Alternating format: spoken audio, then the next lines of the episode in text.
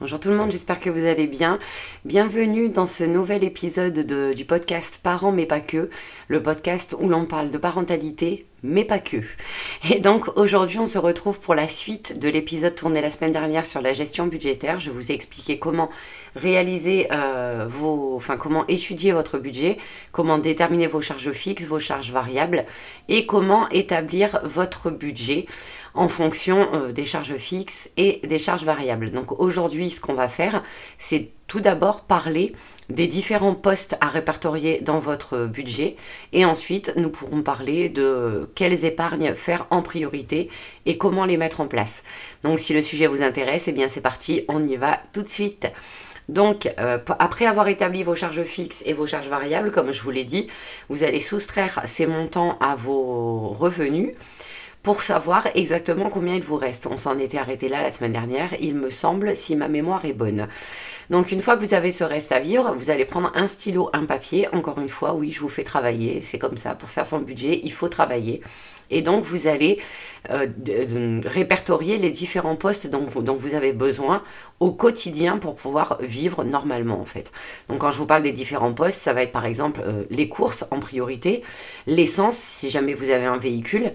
Euh, qu'est-ce qu'on pourrait mettre d'autre en priorité ? euh, une, euh, une enveloppe secours au cas où vous auriez quelque chose d'imprévu dans la semaine ou un dépassement, une enveloppe diverses, une enveloppe loisirs, une enveloppe restaurant, une enveloppe beauté, peu importe, vous allez agrandir votre nombre d'enveloppes en fonction du reste à vivre que vous aurez sur votre mois. Toujours est-il que vous devez en premier lieu n'établir un budget que pour les postes prioritaires, pour savoir euh, ce qui, si éventuellement il peut vous rester quelque chose à placer en épargne ou pas. Et surtout en fonction de votre budget, c'est-à-dire que s'il vous reste euh, cinq cents euros de reste à vivre, vous n'allez pas mettre le même nombre d'enveloppes que s'il vous reste deux mille euros. Ça paraît logique. Et surtout, ce qu'il faut faire en priorité, c'est bien fixer votre budget alimentation, puisque c'est celui-ci qui va déterminer tout votre mois. Si vous, pré- vous prévoyez, admettons, deux cents euros pour cinq personnes, on sait que c'est pas assez, vous allez terminer votre budget en deux semaines et vous allez être euh, à chaille, en parlant poliment, pour le reste du mois. Donc forcément, vous allez utiliser la carte bancaire et dépenser de l'argent qui n'est pas prévu. Donc il faut absolument établir un budget alimentation cohérent par rapport au nombre de personnes que vous avez dans, dans votre domicile et par rapport à comment votre famille est composée. C'est-à-dire que si vous avez, euh, vous êtes un couple sans enfants, le budget ne sera pas le même que si vous êtes un couple avec trois enfants, un bébé, euh, deux chiens, un chat et tout ce qui s'ensuit. C'est pareil. Pour les animaux, soit vous intégrez les animaux, l'hygiène et euh, les produits d'entretien pour la maison, soit vous les intégrez à votre budget alimentation et dans ce cas, il faudra augmenter cette enveloppe ou alors vous en faites une enveloppe à part. Pour ce qui est du budget alimentation, on préconise vingt euros par personne et par semaine. C'est-à-dire que si vous êtes cinq, ça vous fera cent euros de budget par semaine, donc quatre cents euros de budget par mois pour un mois quatre semaines ou cinq cents pour un mois cinq semaines. Peu importe, le, le voilà, c'est un exemple. C'est-à-dire que si vous êtes que deux, vous aurez quarante euros de budget par semaine, cent soixante euros de budget par mois et ainsi de suite. Et ensuite, vous établissez un budget pour euh, l'hygiène, pour la beauté, enfin pour non pas la beauté, l'hygiène, pour la, les produits d'entretien et pour les animaux si vous avez. Donc vous voyez à peu près, par exemple pour les animaux, combien vous coûte votre animal par mois. Admettons que ça soit cinquante euros, vous placez cinquante euros dans une enveloppe et vous ne dépensez pas plus. Le but étant, quand on fait le système des enveloppes budgétaires, de ne surtout pas dépasser le montant que vous avez alloué dans chaque enveloppe. Et là je vous parle d'enveloppe budgétaire, mais ce système vous, vous pouvez très bien le faire en virtuel, en catégorisant sur votre compte, en allouant tel montant pour tel poste de dépense. C'est pas forcément Forcément, l'argent que vous allez retirer en espèces. Il y en a beaucoup qui le font en utilisant la carte bleue, mais en faisant absolument attention à ne pas dépasser le budget alloué. Voilà pour ça. Donc une fois que vous aurez alloué tous ces postes et les montants qui, dont vous avez besoin pour chaque poste, donc admettons que vous ayez euh, une enveloppe course à quatre cents euros, une enveloppe essence à cent euros et une enveloppe euh, secours à cinquante euros. Ça vous fait cinq cent cinquante euros de budget à répartir. Ce qu'il vous restera, donc à savoir la différence entre vos, euh, vos dépenses de vie quotidienne et le, le reste à vivre, tout ça, ça sera placé en épargne. S'il vous reste. S'il ne vous reste pas, vous allez vous servir des économies réalisées soit toutes les semaines, soit à la fin du mois pour pouvoir placer en épargne ou remplir des défis budgétaires comme la plupart des budgéteuses le font pour s'amuser en économisant. D'abord, avant de parler des défis budgétaires, on va parler des épargnes. Les épargnes à prioriser, mais vraiment en priorité, priorité, sont le fonds de secours et le fonds d'urgence. La différence entre les deux, le fonds de secours, c'est de l'argent que vous placez en cas de gros pépins, comme une perte d'emploi, comme un déménagement, une grosse, grosse, grosse facture, quelque chose que vous ne pourrez absolument pas payer si vous n'avez pas ce, cet argent prévu.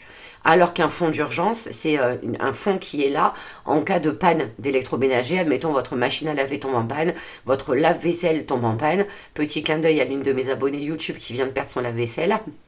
Et d'ailleurs, ça m'est arrivé, enfin ça nous est arrivé à nous aussi l'année dernière. On a eu en six mois de temps le lave-vaisselle et la machine à laver qui nous ont lâchés. Heureusement qu'on avait ce, ce fonds d'urgence, parce que sans ça, on n'aurait pas pu les remplacer. On aurait dû soit faire un paiement en plusieurs fois, donc un crédit qui n'est pas nécessaire, soit taper sur le compte en banque et créer un, un découvert qu'on qu'on n'a pas lieu d'avoir si on prévoit ce, ce fonds d'urgence. Donc voilà, ce sont les deux priorités en termes d'épargne. Ensuite, vous allez prévoir les épargnes pour Noël, les anniversaires, toutes les dépenses de l'année auxquelles vous ne pouvez pas pallier et que vous êtes absolument obligé de faire pour que tout se passe bien dans votre année. Et donc, pour pouvoir fixer ce budget de Noël et d'anniversaire, vous allez devoir faire un lissage sur l'année. Donc, il va falloir calculer pour combien de personnes vous avez des cadeaux à faire et combien vous allez allouer par personne. Donc, admettons que vous ayez sept personnes à, à, à qui faire des cadeaux et que vous établissez que vous allez mettre cinquante euros par personne. Il va vous falloir épargner sur l'année trois cent cinquante euros pour pouvoir combler à cette dépense. Et on sait que Noël et les anniversaires, c'est une période de l'année qui fait un méga trou dans le budget. Donc, personnellement, je vous conseille de les prévoir en priorité, après, enfin, en même temps que le fonds d'urgence et le fonds de secours. Personnellement, c'est ce que j'ai fait. Et on se retrouve avec un an d'avance sur l'épargne Noël et quasi un an d'avance sur l'épargne anniversaire. Et je peux vous dire qu'une fois qu'on a fini d'épargner pour ça, eh bien, on se sent psychologiquement beaucoup mieux parce qu'on sait que quoi qu'il arrive, nos proches auront Euh, leurs cadeaux à Noël et aux anniversaires, et plus particulièrement pour les enfants, puisque pour les proches, à la limite, vous n'avez pas d'argent, vous expliquez que vous êtes dans une période compliquée, ça passe, mais un enfant qui n'a pas de cadeau à son Noël et à son anniversaire, ça devient un peu plus difficile à expliquer. Du coup, voilà, c'est quelque chose à prévoir. Donc voilà, pour les épargnes principales. Ensuite, pour ce qui est des épargnes secondaires, c'est à vous d'établir une liste d'objectifs financiers que vous voulez remplir. Donc, admettons que vous voulez euh, vous offrir un voyage à New York dans deux ans. Eh bien, vous commencez à vous renseigner sur le prix que ça va vous coûter, tout compris, le voyage, le logement, la nourriture, tout. Pareil, vous faites un lissage. Et une fois que vous aurez le montant total, vous allez diviser cette somme par douze mois pour savoir combien vous allez, vous allez devoir épargner tous les mois. Alors, je vous dis ça, mais quand on commence à à gérer le budget, les objectifs financiers de plaisir par exemple sont secondaires. D'abord, vous allez pallier aux dépenses annuelles, donc c'est-à-dire à toutes les charges que vous allez avoir à payer quoi qu'il arrive, que vous n'avez pas le choix. Vous allez pré- essayer de pallier aux imprévus budgétaires, c'est-à-dire votre voiture qui tombe en panne, euh, un problème, euh, enfin une facture à régler qui n'était pas prévue. Bref, tout ce qui est imprévu doit devenir prévu en fait. C'est, c'est le but de la gestion budgétaire. Quand vous aurez réussi au bout de quelques mois à remplir vos enveloppes suffisamment pour pouvoir pallier aux dépenses imprévues, dans ce cas, vous pouvez commencer à vous fixer des objectifs budgétaire et prévoir des plaisirs un peu plus gros, comme, comme je vous ai dit, un départ en vacances, un voyage, enfin un week-end, un achat multimédia, peu importe ce que vous voulez. Mais ça doit rester secondaire, c'est-à-dire que quand on démarre la gestion budgétaire, on doit d'abord passer par l'essentiel et ensuite le secondaire.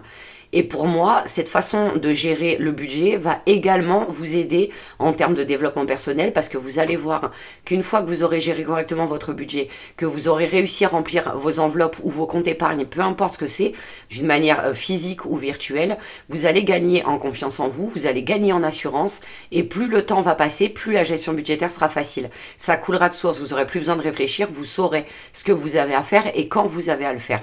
Et vous pourrez à ce moment-là, et seulement à ce moment-là, Là, prévoir quelque chose de, de plus fun, comme par exemple mettre en place des défis budgétaires, comme je vous disais tout à l'heure. Donc, c'est-à-dire que chaque semaine, quand vous allez finir votre, enfin quand vous allez faire la clôture de votre semaine, s'il vous reste de l'argent, vous allez pouvoir les placer dans des enveloppes défis. Donc, vous avez tout un tas de défis qui existent. Moi, je préconise de commencer par le défi cinq euros et le défi des pièces. Donc, c'est-à-dire soit un euro, deux euros, cinquante centimes, bref, peu importe, ou le défi d'or éventuellement. Mais le défi d'or est très compliqué à faire puisqu'il va jusqu'à dix euros. Mais avant tout, Avant tout, avant tout, comme je vous l'ai dit, il faut prévoir de l'épargne de sécurité. Quand vous aurez ça, vous pourrez commencer à vous amuser en gérant votre budget. Et je vous garantis par expérience que faire son budget, ça peut être très fun et très très gratifiant surtout. Parce que comme je vous l'ai dit, on gagne de la confiance en soi, on gagne de l'assurance, on gagne de l'estime de soi parce qu'on sait qu'on est capable de faire quelque chose, on est capable de réaliser des objectifs qu'on ne se serait jamais pensé capable de faire. Et en plus de ça, on guérit des peurs comme la peur du manque par exemple, puisque vous verrez en ayant établi votre budget que vous avez ce qu'il faut pour vivre, même si parfois c'est un budget très restreint et même si parfois c'est un budget euh, beaucoup plus, é- plus élevé, peu importe, l'essentiel c'est pas la taille du budget, c'est la façon dont vous allez le gérer et ce que vous allez en faire. Après, je dis pas que tout ça sera tous les mois drôle, je, forcément il y aura des moments des frustrations, mais si vous faites bien votre budget, vous pouvez vivre correctement sans être frustré, pardon, en vous faisant plaisir le plus souvent possible. Et tout ça sans dépasser votre budget, sans toucher au découvert, sans faire de crédit, juste en gérant correctement votre quotidien. Donc voilà, c'est tout ce que je voulais vous dire sur la gestion budgétaire. J'espère que cet épisode vous aura plu, que ça vous aura permis de comprendre un peu mieux comment gérer votre budget avec la méthode des enveloppes euh, réelles ou virtuelles, peu importe comme vous l'aurez choisi. Si jamais vous avez d'autres questions, je vous invite à me rejoindre sur mon compte Instagram ou sur Facebook où vous pourrez me poser toutes les questions que vous voudrez et où je serai prête à vous aider à établir votre budget si nécessaire. Et vous pouvez également retrouver tous mes outils budgétaires sur mes, euh, mes boutiques Shopify ou Etsy. Et surtout, surtout, surtout, me retrouver sur YouTube puisque c'est là où je fais toutes les semaines mon budget en, avec vous en vidéo et où je vous présente toutes les créations que je fais pour que vous puissiez établir votre budget de façon fun, ludique et avec des outils très beaux et très peu chers. Sur ce, moi je vous laisse là, je vous souhaite à tous une excellente journée, je vous fais de gros bisous et je vous dis à très vite pour un prochain épisode de Parents mais pas que. Bisous bisous.